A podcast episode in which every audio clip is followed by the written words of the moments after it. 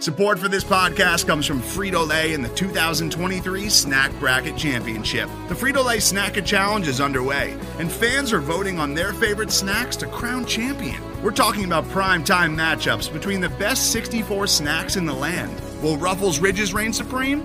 Can Doritos defend their dynasty? Or will Smart Food use their smarts for a surprise upset? Only you can decide.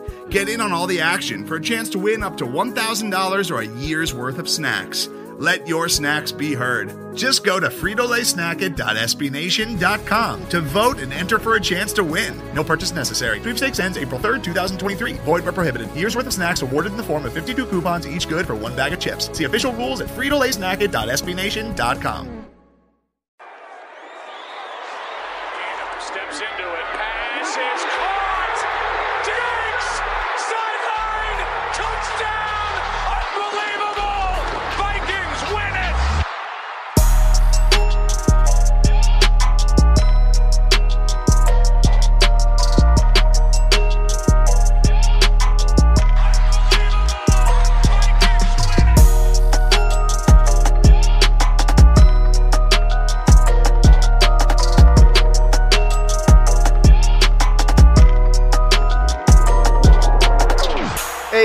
back to the Unbelievable Podcast. I am BJ Reidell, back here with my guy Drew Mahowald, and today we've got a chucked off-season show for you here. Uh, we're going to start off with Kirk Cousins. Uh, there's been some news circulating uh, as of this recording a couple hours ago that uh, Kyle Shanahan is still interested in Kirk Cousins, so we will spend far too much time discussing that than absolutely necessary because it is the off-season. Then we'll talk a little bit about Andrew Sendejo, and the Vikings have voiced their interest in re-signing the veteran safety. So we'll talk a little bit about what that means for the team, uh, Sendejo himself, and of course Anthony Harris, who everyone still has an eye on. Um, and then we'll finish up here with the fun game of keep, cut, and restructure, and we'll mention a little bit on David Morgan and his contract tolling over. Um, we'll explain what a contract toll is for those of you who aren't familiar. Uh, so that's the game plan for today. Uh, and then uh, next week we'll jump deeper into the NFL draft and free agency. But I'm sure I'll talk about that for too long at the end of the show anyway. So there's that. Uh, let's jump in here, starting with Kirk Cousins. Um, so since I was at work all day on phone calls, I actually missed this report. So Drew, please uh, fill us in on what is going on with Kirk Cousins and Mr. Shanahan. Yeah, so on Get Up today on ESPN, um, Mike Greenberg was uh, going through a trade scenario, talking about Tom Brady and Jimmy Garoppolo potentially switching teams, um, which would be perfect, by the way. But then Dianna Russini um, was also on the show, and she kind of at first held back, but then uh, kind of ch- chimed in with this thought that, well, I think the 49ers aren't interested in Brady because they're interested in another quarterback, uh, and that's Kirk Cousins. He plays in Minnesota. And so it sounds like you know there's it's it's it sounds like this is more of a common knowledge thing across the league versus something that's just like brand new coming up. Right. And I think people have linked Shanahan to Cousins before. You know, obviously they worked together in Washington, and then even when he went to San Fran, there was this idea that when Kirk could get out of Washington, that San Fran was an ideal landing spot. And then the Niners traded for Garoppolo, which may or may not have been Shanahan's decision. So there seems to be this idea that Shanahan, you know, prefers Cousins over Garoppolo, and he hasn't really gotten his chance to have his quarterback in there um, under his system. And he's, you know, maybe he's thinking that Cousins can be the guy, take him over the top. Uh, now, of course, uh, as Twitter is, you know, now the Vikings Twitter segment of the website is running wild with the scenarios here and trying to think of different ways to get Cousins out of there. But my my thought here is a like Cousins has a no trade clause, so he can definitely he can just say no to that if he would like. And that whole thing's dead right there. Right, right. Now, if he were to say yes, and maybe he does want to get back and work with Shanahan uh, in, in this hypothetical scenario, um, the Vikings then have to take on Jimmy G because there's no way a trade works where I mean the Niners aren't going to be paying their quarterbacks sixty million dollars. So you need the Vikings would be taking Jimmy G in that scenario, and that is the most lateral quarterback swap of all time because they're more or less the same guy. So uh, it, it's fun speculation. It's the off season. Uh, but what I would be interested in if this were to expand into something would be now you, you if you get a three team swapperoo there with Brady and New England and Garoppolo and Cousins and that would really blow things up because it sounds like that's part of this whole that's what Where started does- this whole thing was a Brady Garoppolo swap. Where does Brady go in that scenario? Does Brady come to Minnesota in that scenario? That's what that was my thought.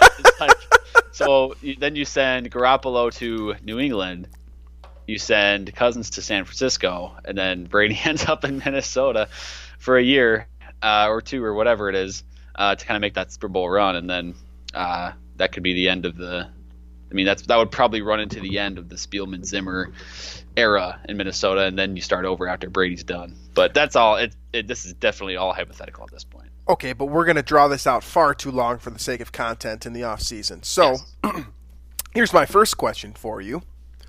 If the scenario occurs where you are switching Kirk Cousins, you're flipping Kirk Cousins and Jimmy Garoppolo straight up in in theory since um, I guess Kirk Cousins is probably the more accomplished quarter. Well, I mean, this is kind of, it's kind of interesting. Depends on what you think accomplished is.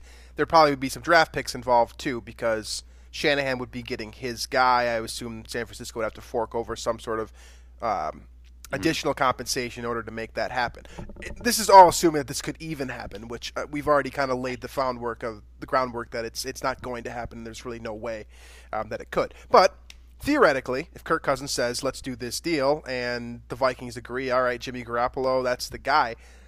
Do you agree with that notion that Jimmy Garoppolo puts the Vikings in a better situation, not just next year in 2020, but also into the future than Kirk Cousins does?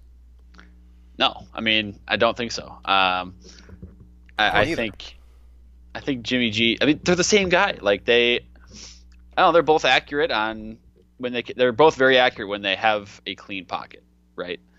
And then I think it's when things break down for both of them is when things get fishy, where accuracy becomes questionable, decision making becomes questionable. Uh, and I think both guys need a stellar offensive line to really be seen, you know, to reach their potential. So they're the same, so the same quarterback, which, not, and then you throw in the like, now you got to get Garoppolo accustomed to a new system, and it sounds like the Vikings really like this match of Cousins and Kubiak together, Right. uh, for 2020. So it's not very realistic unless again there was a, a high draft pick or two involved from San Francisco. I I, th- I don't think the Vikings would do it. Now I don't know how much Shanahan wants Cousins. Um, I mean I can like we said, can totally understand his you know on his side that he would like to play or excuse me like to coach Kirk after uh, working with him in Washington. I don't know how strong that feeling is, uh, but uh, it just it, it would it seems to me based on just the two quarterbacks, it would be the most lateral like average swap. Nothing would be gained, nothing would be lost move ever. Um, it- it's almost like uh, oh, I wouldn't say that. that. That's probably an insult to Jay Cutler. I was thinking of the Kyle Orton Jay Cutler swap back in the day, but it might be an insult to Jay Cutler. But that's I mean either way, neither of those teams really accomplished anything by by making that swap. It would be similar to that. So, Cousins, we know what may, I guess what gives this wings or legs, I suppose, is just simply the fact that Cousins has worked with Shanahan before. Cousins is very adept in working in a West Coast scheme with a heavy rushing attack. That's what he does best. But that's what the Vikings have now. So, is this Kirk? This is again another absurd question, but is this is Kirk Cousins as we know him today? Is he good enough to put the San Francisco 49ers over the top? Like, is he enough better than Jimmy Garoppolo that if they get to the Super Bowl again next year, which, as we've seen in the past, is almost almost never happens from a team that actually shows up there if they're not the Patriots? uh, Does he put them over the top? Probably not. I mean, I, I think Kirk has more like offensive like like firepower to carry a team when things are going wrong. I would Because if say. you, if you think about that Super this past Super Bowl, I think that Kirk Cousins, with the exception of the fact that we have this kind of uh, unfair perception that Cousins can't do it in big time moments, I don't think he misthrows that ball to Emmanuel Sanders, Sanders downfield. I don't think he misses that throw. Yeah. Again, this is very situational. I don't know the answer to that. I'm just thinking based off of what I've seen from Kirk Cousins throwing deep while he's been with the Vikings over the last couple of years, one of the most accurate deep ball passers in the league. I feel like he hits that shot downfield. I feel like there's a couple of other plays that Garoppolo missed. Not necessarily because he's not good enough, maybe because he didn't read the defense well enough, and that's kind of an experience thing. and three more years in the league is which with uh, what Cousins has versus Garoppolo. That's really the only thing that he has on him. And honestly, most people see 28 versus 31. They'll take 28 every time. So, I mean, if, you, if you're San Francisco and you're trying to win the Super Bowl over the next three years here, and you can get Cousins for the last remaining year of his deal, again, completely hypothetical, and then you have to re-sign him, and you probably have to pay him, you know, the most money in the league again. Are you really putting yourself in the best position to win? And I think the answer to that is a, a resounding no. I don't. I, I don't well, think you it- are. I think it's it, and maybe this is unfair to Jimmy, but the you know what the Niners had to do to get to the Super Bowl and the playoffs this year. So they, I mean, they got the one seed by literally an inch in that Week 17 game against Seattle, right? And then um, you know their first playoff game is against the Vikings, and Jimmy G didn't really play that well. I mean, it wasn't that he had to do a whole lot. he didn't threw like 14 passes, didn't he? Right. He didn't throw it all, and the I mean, he threw that bad interception to Kendricks, which was actually a great play by Kendricks, but didn't light it up by any means, right? And then the Niners still d- destroyed the Vikings. That was not really his doing. It just happened that way because of how solid that defense is, how much the Vikings kind of crumbled in the big moment there. Next game, Packers. He throws eight passes and they just destroy the Packers. You know, so he's not. He wasn't really. I mean, that was kind of the uh, microcosm of the season where he wasn't really the big piece to the puzzle for the, the 49ers winning games. Uh, and so I, I think there's this perception that Jimmy G's not that good or he was kind of carried by the rest of the team. And I think Kirk has a little bit more of that ability to carry a team on his back when necessary. And again, I don't think it's a, he has that to this extreme level, but I think it, there's more of that there. The Denver game this year is kind of the example I'm going to go to for that. Right. Uh, and I don't think Jimmy G quite has that, and maybe that's enough to get the Niners over the top. Uh, I don't know for sure, but that's again, this is speculation here. How many times do we need to say that before? I just want to clarify that because I we need to make sure people understand this is like This off is- season. this is definitely reckless speculation. That's exactly yes, what yes, this is. yes. Uh, so we haven't spent any time talking about Tom Brady on this show, and rightfully so. He has absolutely no. There's no business talking about Tom Brady on a Vikings podcast. But since you brought him up, and since you brought up a seri- scenario that is backed by uh, the cre- credible information of a reporter combined with some loopy fan exaggerated scenario in which Shanahan gets his guy in Kirk Cousins, the Patriots and Bill Belichick get Jimmy Garoppolo back as if he never left. Um, this, uh, reportedly, the way that uh, Bill Belichick wanted it in the first place. And the odd man out in this scenario ends up being Tom Brady, and he comes to Minnesota. So I want to dump. I want to jump into that and talk about that for a little bit because I think that's hilarious. I've never even Tom Brady's never even been on my radar as a Vikings fan. But in in this scenario, like there's, it's not realistic per se, but there's there's there's a foundation for you know, you can have some fun with this, I suppose. And he- here's the, here's my thinking here. So first of all, the Vikings have a long, long history of getting quarterbacks well out of their prime at the very end of their career, trying to juice, get the last, squeeze the last ounce of juice out of them. It with Favre. I mean, you could say it with Cunningham to a degree as well. There's a bunch of other guys in the middle their Donovan McNabb. Donovan McNabb, obviously. Some guys who were a little bit less successful than the pair that I named. The second thing is here, if Tom Brady ultimately wants to leave New England, why does he want to leave? Probably just to, to win without Belichick, right? He wants to go to a situation where he can win. I mean, the Vikings are a fit for that. You replace. I'm not saying I. I would rather have Kirk Cousins. Let's just get that out there. Tom Brady at 42 is not. I think Kirk Cousins is the better quarterback. However, in this scenario, Vikings probably get some cap relief. Um, and they get a veteran quarterback who can run an offense with what Tom Brady wants weapons. The Vikings have a, a plethora of weapons for him to work with. Compared to what he has been playing with in New England for a few years now, I mean Right. that's a big These- upgrade for. These are the things that he has set on his plate that he wants in order to ret- return to New England. He wants playmakers. He's been linked to Antonio Brown again. I mean, these are the things that Tom Brady has put on his list. The only thing is that he's starting a production company, and Minnesota is not exactly the best place to start a production. That's really the only thing on his list here that doesn't make a whole lot of sense to me. Where I would say put him in California or, you know, California, I guess, is really the only place. Um, so my question here then is: Does Tom Brady? Would you like to see Tom Brady in number twelve, Percy Harvin's number, playing in Minnesota? That's Chad Beebe's number. You better watch it. Sorry. Uh, no, um, it, it, would be. I, I'm I'm here for the um, the like attention that the Vikings would get. That's always a thrill because I remember the Right, best part Favre. about the Favre thing was like Yeah. how much the Vikings were just talked about over and over. And my roommate is a Titans fan, and so now he's been going through the the Brady speculation, and it's yeah. just been it's been fun for him to see you know the Titans are talked about all the time on all these talk shows and getting all this attention, especially after an AFC Championship run. Um, but like, I mean, I, I'm agreeing with you in that I think Brady kind of is you know over the over the hill. I don't know if he has um, that much left in the tank. I don't know if it's an upgrade over Kirk, uh, but for what it's worth, you know, if for those of you that have the doubts about the you know Kirk in the big games and Kirk winning in the playoffs, like there you go. Yeah, there's nobody that has ever done it better than Tom Brady. So that's true. if you're having that doubt, then Brady would be that guy, and maybe uh, maybe he'd be the the one to kind of step up in those clutch moments, make the plays needed. Because you get you get either way, you're getting a quarterback on a one year deal essentially, right? Kirk Cousins entering the final year of his contract. Tom Brady's entering probably the final year of his career, um, and you hit the reset button no matter essentially no matter what.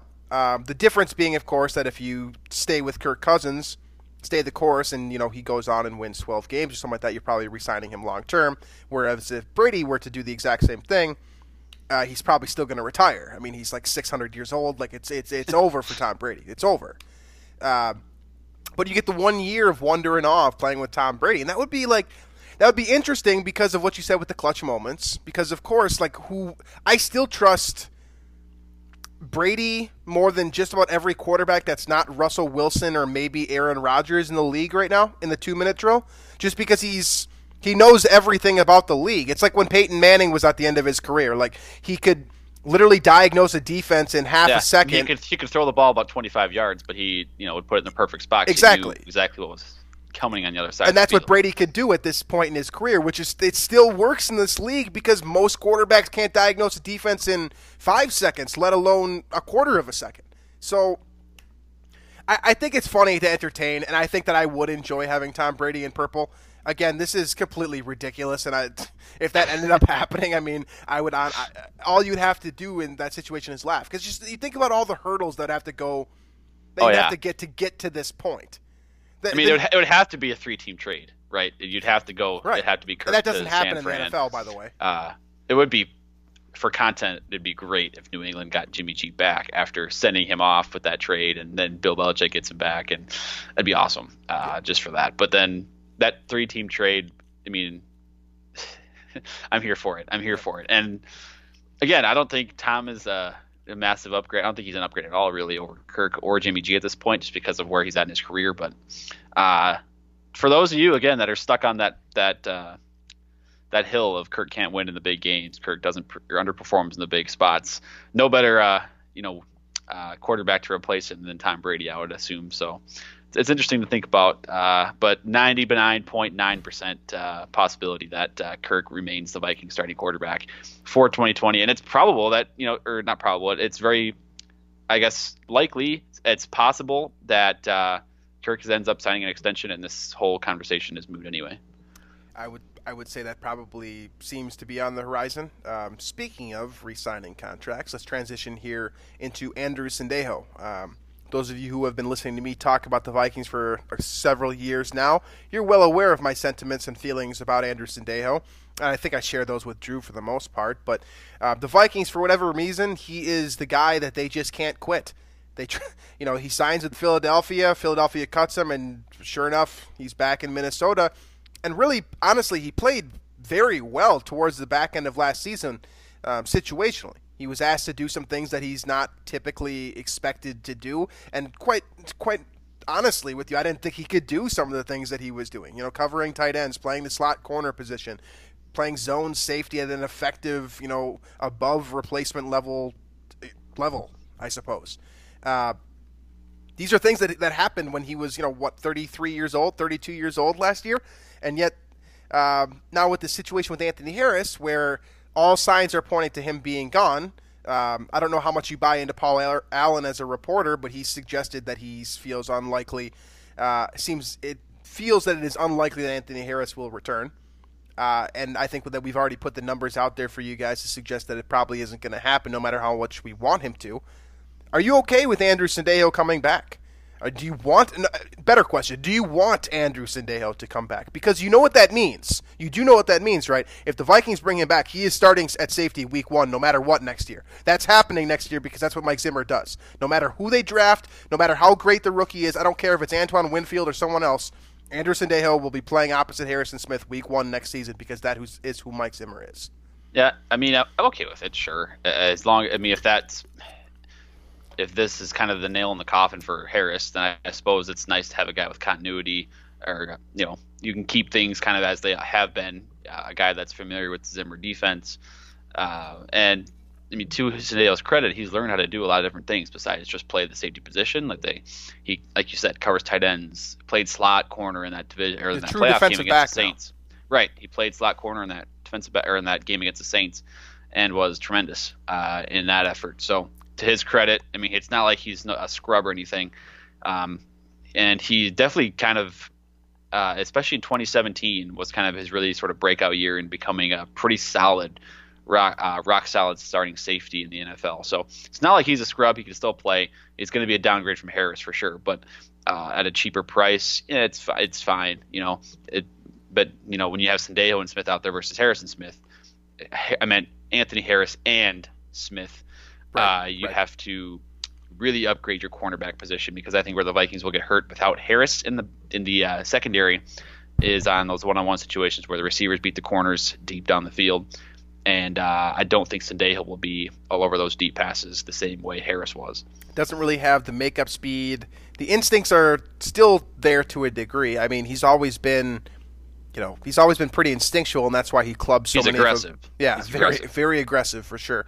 He's the type of guy that's going to get burned deep on those plays that you just noted. So, uh, let me ask you this then: Would you rather? What scenario would you rather have taking in all the information? Anthony Harris at twelve million dollars per year over the next say four years, and we'll just use an average number just because I don't want to do math. Twelve million over the next four years, or you get Andrew Sendejo on a one-year contract for two million dollars plus a second round rookie safety. Which scenario would you rather have?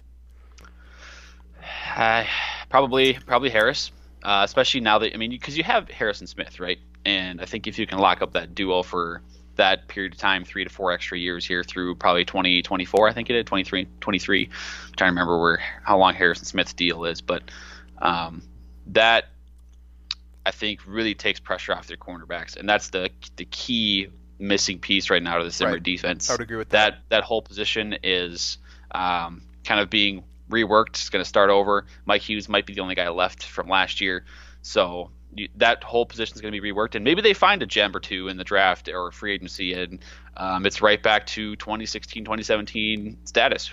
Maybe, uh, but that seems doubtful at this point. And I think it's more of a sure thing if you bring back Harris and you have the safety position and kind of the, the back end of the secondary. You also get that um, you got Harrison Smith playing sort of where he likes to play in the box. Right. You have that solidified, and then from there it's just kind of developing these young cornerbacks that you're going to bring in at some point here while you have that protection over the top. So we've talked about in the past that this this is probably the Viking this is probably the last win like last chance for the Mike Zimmer era to really get something done. I I don't see the Wilfs firing Spielman and Zimmer if they win, win 12 games and go one and one in the postseason. I just the Wilfs are not a, a quick fire team. Right.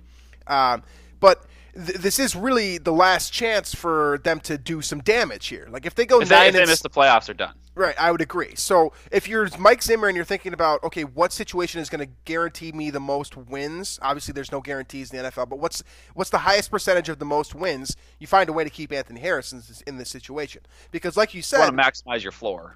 Absolutely, and maximizing the floor is keeping that safety position strong because of what you said about the cornerback position. You don't know what you're getting. Like Mike Hughes might be the best cornerback in the NFL next year Eh, I'm not saying it's going to happen. I'm not saying it's not going to happen. I'm saying it's plausible because third year corners that seems to be when they turn turn it like kind of turn it on and you start mentioning them with the top five. That's possible, but then you've got you know Holton Hill who can't stay on the field because he loves to smoke weed, and then you've got Mackensie Alexander who's probably not going to be back, Trae Waynes who's probably not going to be back. You got holes all over that position, and you've got no real filler. I mean, Kris Boyd might be starting games right now. Do you want that? And better yet, do you want that with Andrew Sendejo over the top of him? Probably not.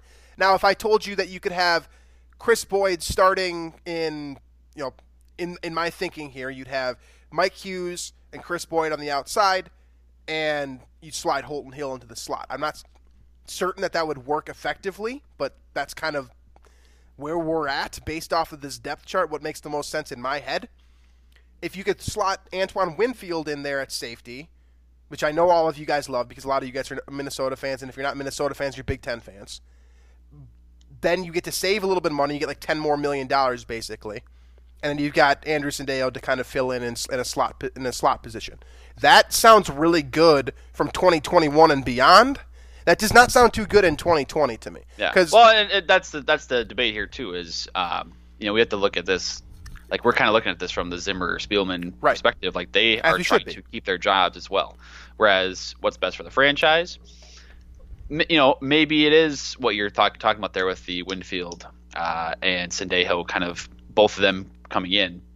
Uh, but I'm kind of I've already kind of thrown myself kind of all into this 2020 like Super Bowl or bust type of Right. uh, I'm there with you. philosophy because you know I think this team has sort of one good shot left at contending for something, and then it's time to start over if they don't. And so that's why I'm kind of team bring back Anthony Harris because kind of bring back use every resource you can, bring them all back, uh, run it back one more time, and if it doesn't work out, then I think the timing is just right with Kirk's deal to start over on everything, kind of rebuild from the ground up 2021, new head coach, new potentially new GM, and and go that route. So that's why I'm kind of bring back Anthony Harris. I think you maximize your safety position, and maybe you'll luck out on a draft like a rookie cornerback or or two, or maybe you find some free agent gem that turns out really well um, in 2020, whatever the case is. But I think that's the best chance you have to win in 2020. Yeah, I would agree. So bring back Anthony Harris if you want to win in 2020. If you're the type of person who's ready for the kind of soft rebuild that seems to be um, on the horizon here, uh, it might be best to just let him walk and unfortunately probably watch him succeed somewhere else because the way that his skill set work works, if you get him in the right defensive scheme, I mean he is definitely a playmaker and he's definitely a difference maker. So.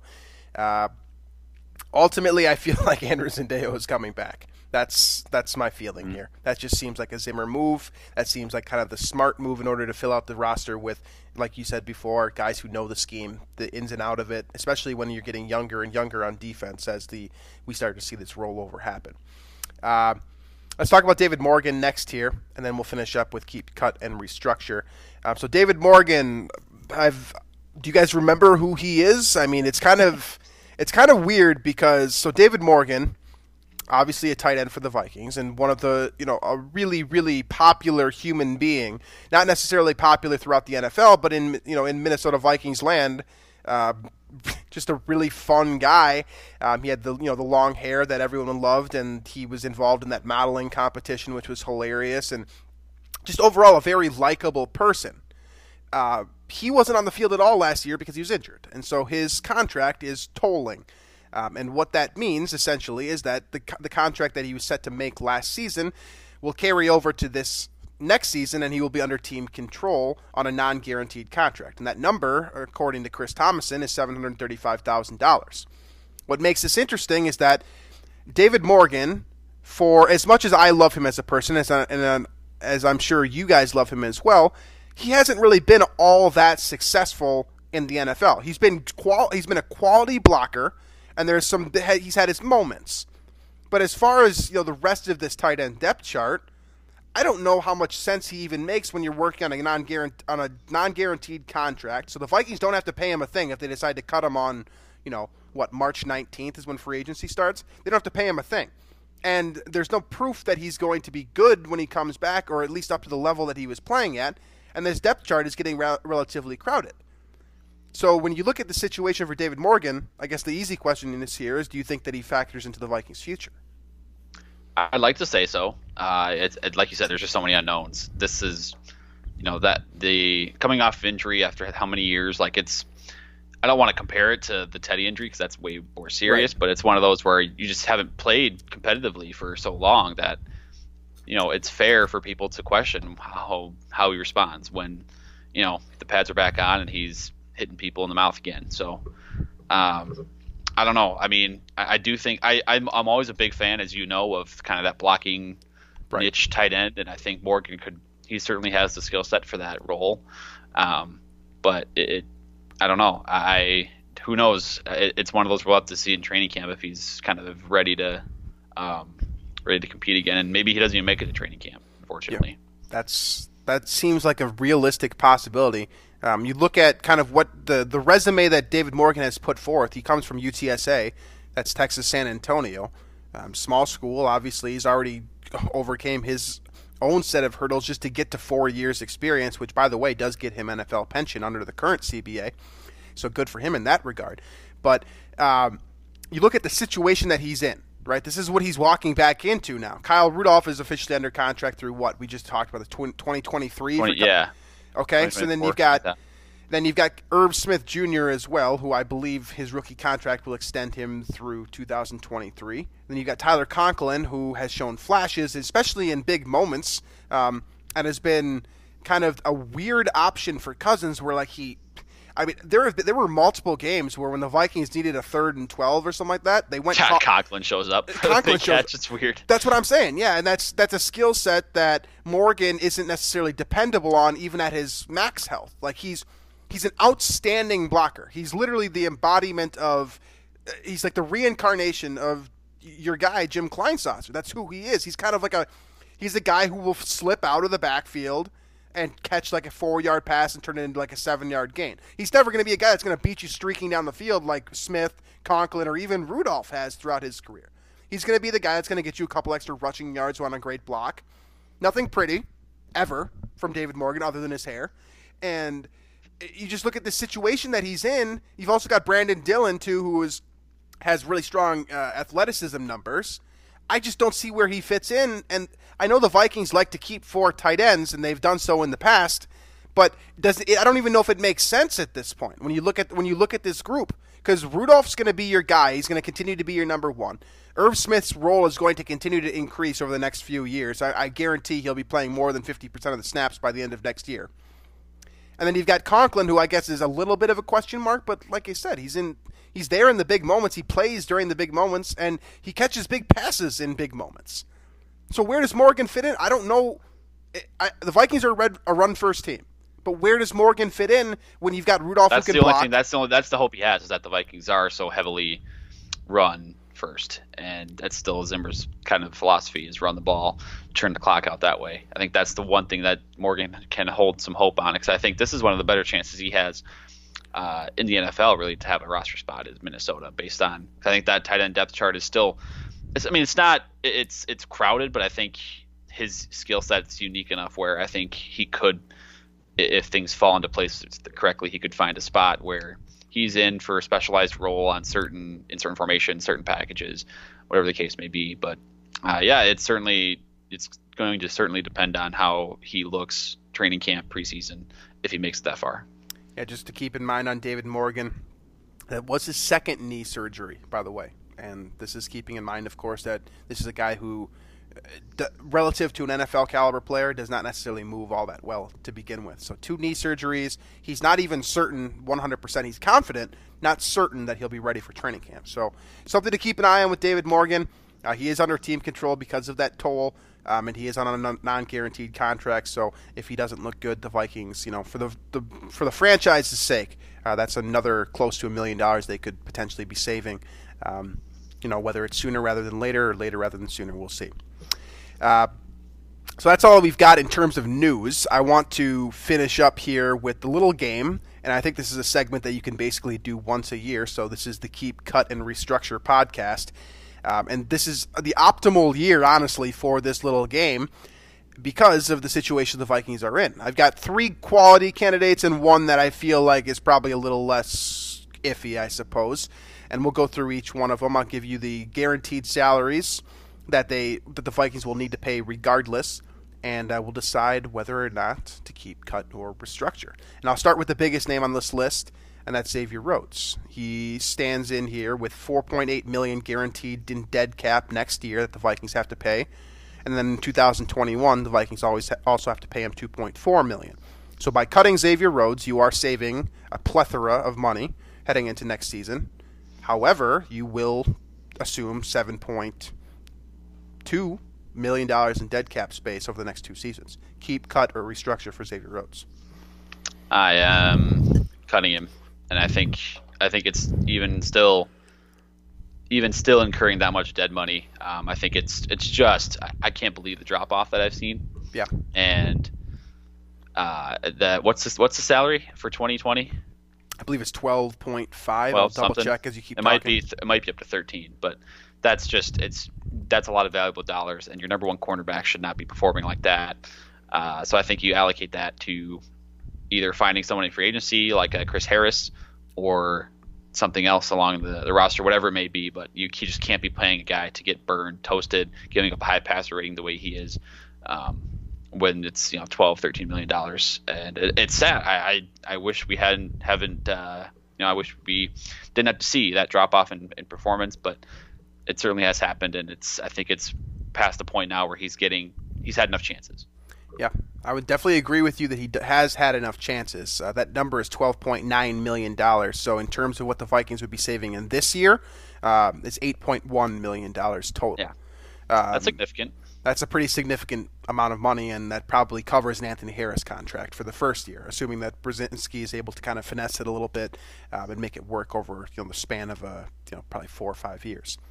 Um, I am also out with Xavier Rhodes. I say cut, um, and that goes against uh, my moral interest as a Vikings fan and, and as a Xavier Rhodes fan. I don't want to see him go, but I think the point the point you made about him having enough chances is brilliant. That's honestly that's all you really need to know. I mean, he started flailing in the end of the 2018 season where we started having some question marks and heading into you know this past season.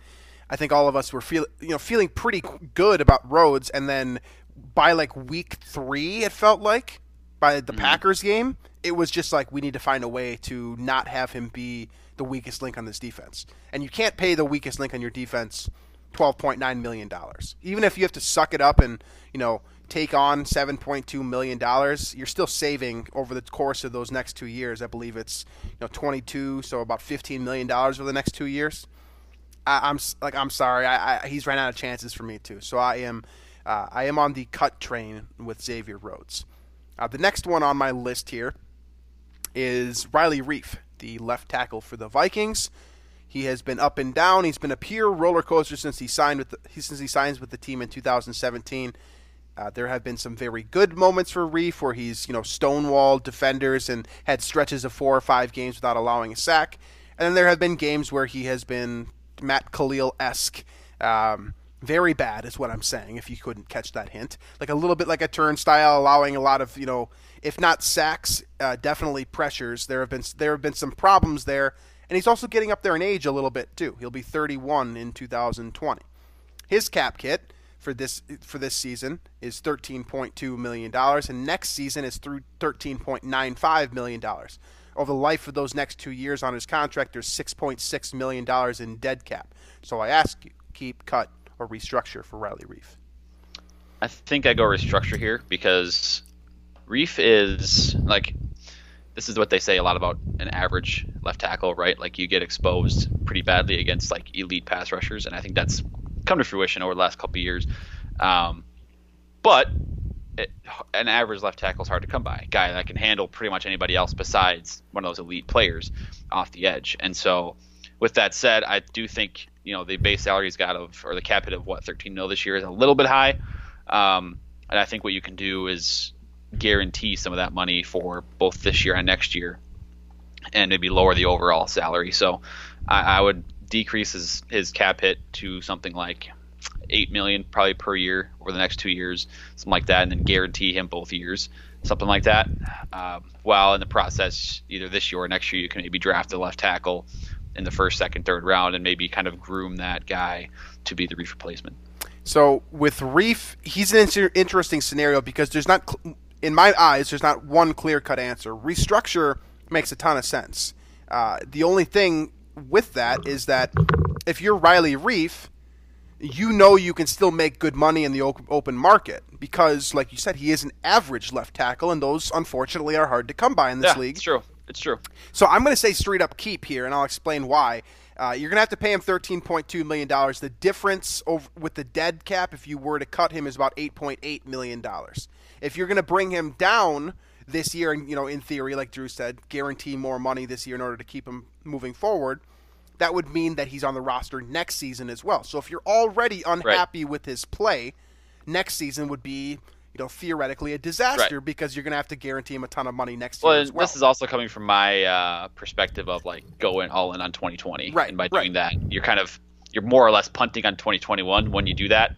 And so that's kind of my theory of okay, well, just give Riley Reiff a guaranteed, you know, what his his cap hits total, you know, combined the maximum he can get the next two years on this deal is what like 27 million here. Um. Give him like 20 million of that, or 18 million of that, or something like that, guaranteed over the next two years. You know, maybe 8 million this year, 10 million next year. I don't know. Right. Uh, but decrease it for this year. Go all in on 2020 and keep that cap room for something else. That's my thought. But I'm with you in that, you know, he would de- definitely make more probably than the 8 million that I'm suggesting in the open market. So the situation, though, as it pertains to the Vikings specifically, and not necessarily Riley Reiff's interest, is that let's say you in my in my kind of my line of thinking here, and you pay him the thirteen point two this year, and you keep him on the roster all the way through. The dead cap, you know, doesn't matter at that point. Then you head into next year, and you have another decision to make with it, with with Riley Reiff. That enters his year thirty two season, and next year he only has two point two in dead cap. So the Vikings would be able to save eleven point seven five million dollars on his contract next year if they don't restructure. So for me, I'm going to say keep him straight up, pay, incur that big cap hit that he's set to, you know, hit the cap with this year, and you play it for next year. You roll the dice again, and the big quest, the big kind of, the big reason behind all of this is who you going to start instead of him. Honestly. No, it's true. That's that's that's very. It would be the best thing you can do. He has he has very he has a lot of leverage from that perspective because there's just not another answer. Right. The best thing you could you know the best thing you could do is bring in a bona fide left tackle as a rookie and play him instead of Reiff, which probably would look a lot like Reiff. Honestly, even the best offensive tackle prospect you could think of off the top of your head, whether it's Wirfs or you know the kid from Georgia or whoever you want to pick uh, as a bona fide stud left tackle as a rookie, good luck. I don't care who you are. There just aren't that many guys that are really, really good at left tackle as rookies. So you're gonna. The if, weird, the weird thing is Kalil was a stud his rookie year, and then was bad after that. he just went the reverse, I guess. Um, so ultimately, my plan here is that you draft your offensive tackle this year. That guy sits behind Reiff, and then um, you either make a situation with Brian O'Neill, where you move him over to the left side and play that guy who would then be a second year player in 2021 on the right side, and then you cut Reiff, you incur that 2.2 million in dead cap and let him hit the open market at 32. That seems like a win all around for everyone in my eyes. So I'm going to go keep on Riley Reiff, although restructure I, I am okay with depending on the numbers and the numbers that Drew uh, kind of futzed with there would make sense theoretically, uh, and I would be okay with that as well, assuming we're going to get you know quality play. I'm not saying elite play. I'm saying quality play for the next two years, and that's not something that you can guarantee when you have a guy signing contract. So mm-hmm. I'm open to either option. I'm going keep here. Um, next one, and probably the last one that really is a true keep cutter restructure, is another one that it's going to pull on the heartstrings a little bit, and that's Linval Joseph. Yeah. Uh, Linval Joseph, I'll give you the deets on his contract here.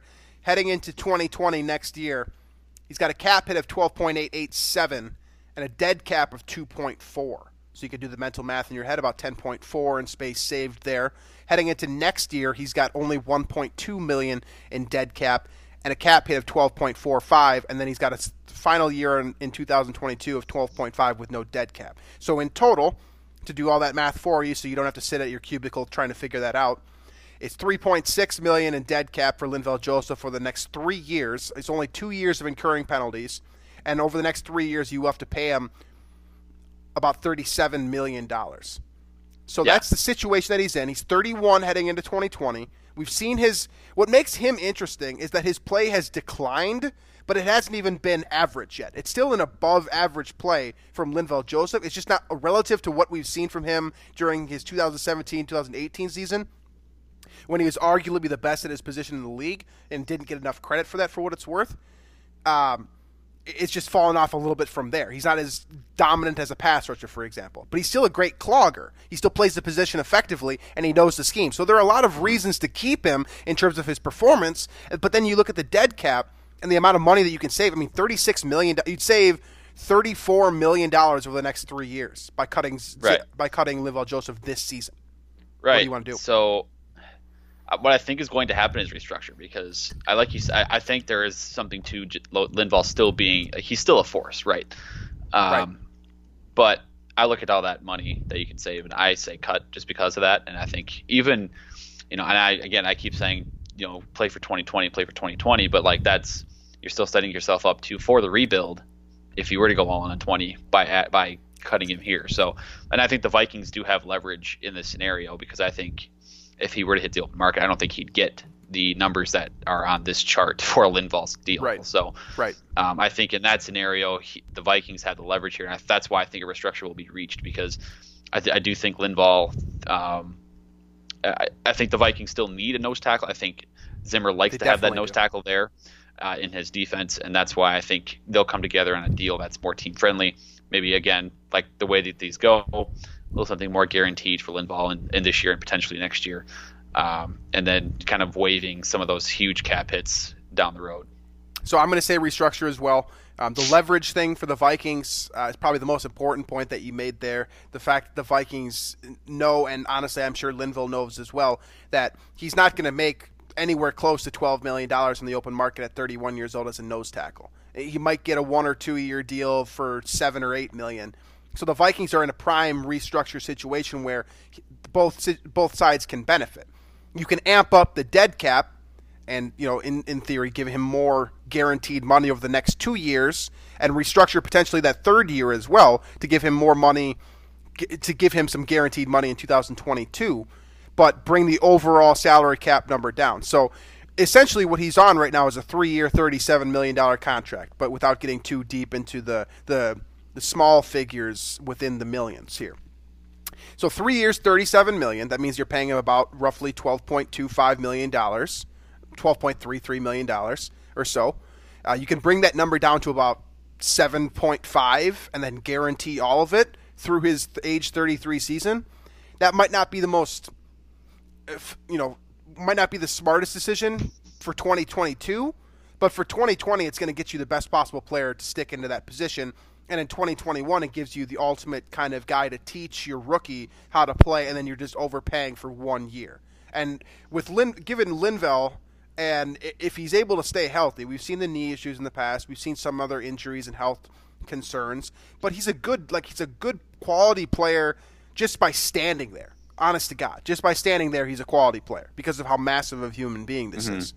But and kind of what he offers in terms of uh, off the field stuff, in terms of being able to coach up these other guys that will come in and, you know subsequently follow him in Minnesota. he- He has that he has that aura to him where you can help like he can help and be beneficial on this team without actually being super effective as a pass rusher. So I think he makes sense as a restructure candidate because if you restructure the final three years of his deal to just give him more guaranteed money, this situation makes a ton of sense for that because of the leverage the Vikings have, but because of the leverage that Joseph also has in the sense that he definitely wa- I mean, he he definitely could still make money on the open market. He will be signed if the Vikings cut him. Oh, he'll be signed. I just don't think he would get the numbers that No, he would on on this deal. Whereas, whereas I think with Reiff it's different. That I think Reiff could get something similar to Right. what I the Vikings agree. are paying him on the open market. Yeah.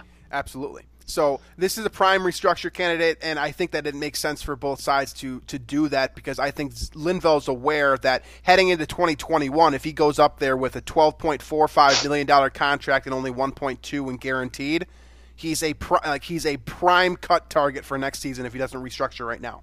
So to me, Linville Joseph makes the most sense as a restructure.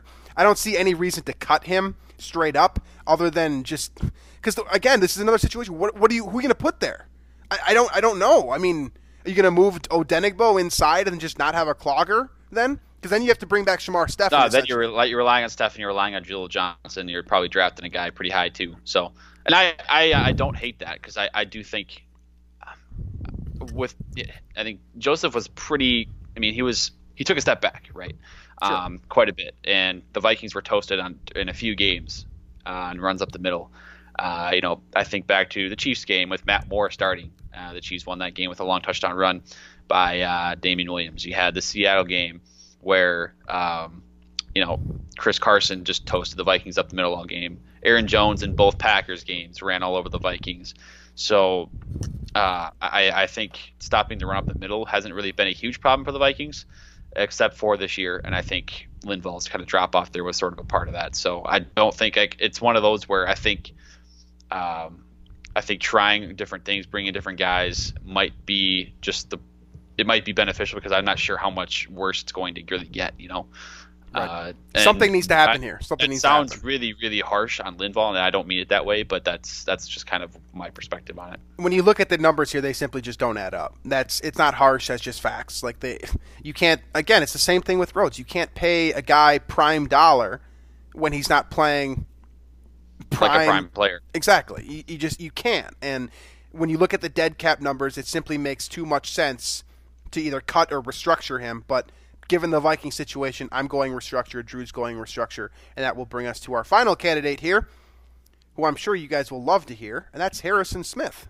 Shockingly enough, um, let me first explain why he even qualifies for this list. Uh, the main thing is the fact that he's making $10.75 million next year, and his dead cap is only $2 million, and he's under contract through only 2021 and has zero guaranteed money on his contract next season. So that makes him, in theory, a restructure candidate just kind of inherently based off of where the contract is in itself. Okay. The other thing being is the safety position. You're going to lose Anthony Harris, uh, probably. You know, I think we've, I've essentially came to the conclusion I'm dealing with it in my own way that Anthony Harris is going to be gone. So you need to have, you basically need to have Harrison Smith unless you want to have, a, you know, uh, unless you want to have a complete disaster in your secondary next year. Harrison Smith needs to be on this team. So yep. the only options here really are keep or restructure. And he is a restructure candidate simply because of the way his deal pans out over the next two years. Vikings are set to pay him $21 million for the next two seasons, only $2 million in dead cap. That means by cutting him, they'd save $19 million, which is more than enough money to bring in a replacement. Now, is it going right. to give you Harrison Smith? No, it's not. He's only 31. He's a guy that seems like the type of player who will be able to be successful, a la Charles Woodson, maybe, until he's 34, 35 years old, as like no matter what. I don't have any qualms about his play. I, I can see a little bit of a drop off from, say, 2017 when he probably peaked, but he's still at the very top of his yeah, position. He's still an elite player, which is why Absolutely. I'm I'm keeping him. And I don't see like it's he had a, a, a historically great season.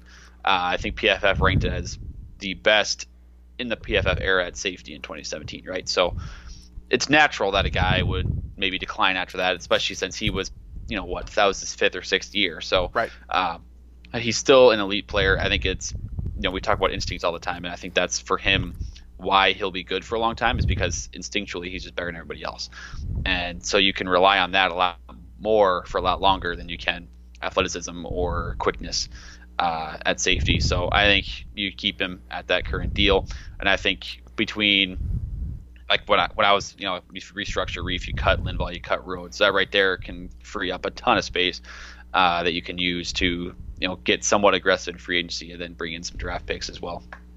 So with Harrison Smith, I'm going to use secret door number four, and I'm going to say restructure extension because I think that what you need to do with Harrison Smith, and he's the type of guy he fits with the the kind of the Chad Greenway narrative. He's a forever Viking. I mean, this guy just bleeds purple, and I think every single Vikings fan in the nation will go to bat that he's one of the best safeties of this generation. Despite the fact that he's gotten very little publicity for the achievements that he's had throughout his career. I'm saying extend him again, but restructure the deal so that it makes more sense for this year because then down sure. the line you can resituate with Kirk Cousins in the future, depending on how he performs this year.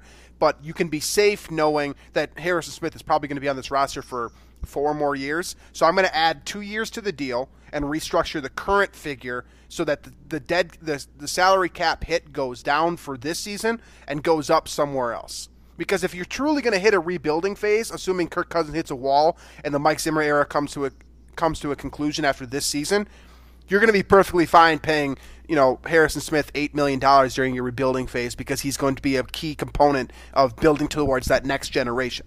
He may not want to be there, but he's he's a valuable asset if you just pay in enough, his mind. If you pay him enough, he'll want to be there. Yeah, exactly. So I'm saying add two years to his deal, change up these last two years here so that cap hits a little bit different and sits it fits the Vikings' current situation better Uh, but ultimately, I see him in purple for the rest of his career. I think he, I think he dies a Viking. That's just that's my perception on Harrison Smith. He does the guy. that, The guy doesn't talk enough for me to really have much of a different perception. But that's where I, that's what I see with him. I don't see him going anywhere. I don't see cut as even a real option. I think that even you know, even the most ridiculous Vikings fans out there are probably listening to this short segment and thinking, "There's no way in hell we'd cut Harrison Smith." And you're right, but the fact of the matter is that restructuring could really help this team. But at the same time, uh, you don't want to restructure with a guy that has been still perform. He's still worth his 10.75 by at least, probably at least, at least. Um, but to benefit the team, and that's something that you know we have seen career Vikings do in the past. It brings up the possibility. So uh, for our money here, Xavier Rhodes is a cut. Linval Joseph is a soft cut, meaning that Drew Drew is okay with cutter, cutting him. I lean more restructure uh, with Riley Reiff. Uh, we both we both kind of stick in the in the restructure keep territory, and Harrison Smith is firmly in keep, potentially opening up secret door number four with the B an extension. So that's where we stand with keep, cut, and restructure heading into free agency next year. Um, like I told you guys at the top of the show, I'll repeat it once again.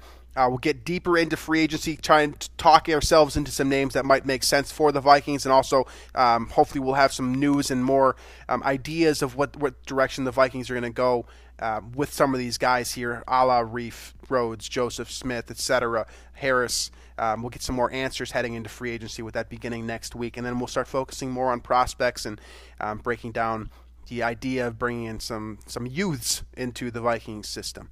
Uh, so that's the game plan for next week. As always, thank you for listening. You can find us on iTunes, Stitcher, um, all the other places that you normally listen to your podcast. I believe we're actually on Spotify now too. So if you l- prefer listening to your podcast there, it's there. Um, Daily Norseman, you can find the show there. Make sure to leave a comment in the comment section if you haven't already. Uh, you can watch us on YouTube if you prefer to watch your podcasts. Uh, it's still available there and I think I've covered all my bases. Oh, climbing the pocket. Make sure to check out the rest of the network. Uh, they all do great shows throughout the season. Uh, if you like us, you'll probably like them, and if you don't like us, you'll probably like them more. So there's that. Um, thank you for listening as always, and we will catch you guys later. Well, we'll catch you guys next week.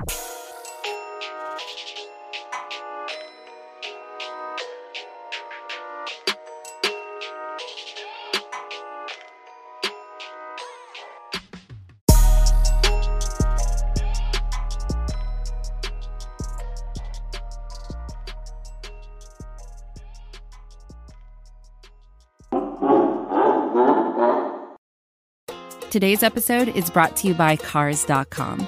With over 2 million vehicles and 50,000 more added every day, Cars.com will match you with the perfect car for you, your budget, your life, your style. And if you're ready to say goodbye to your current car, Cars.com will get you an instant offer to cash it in. Just start by entering your license plate and get matched with a local dealer who will write you the check.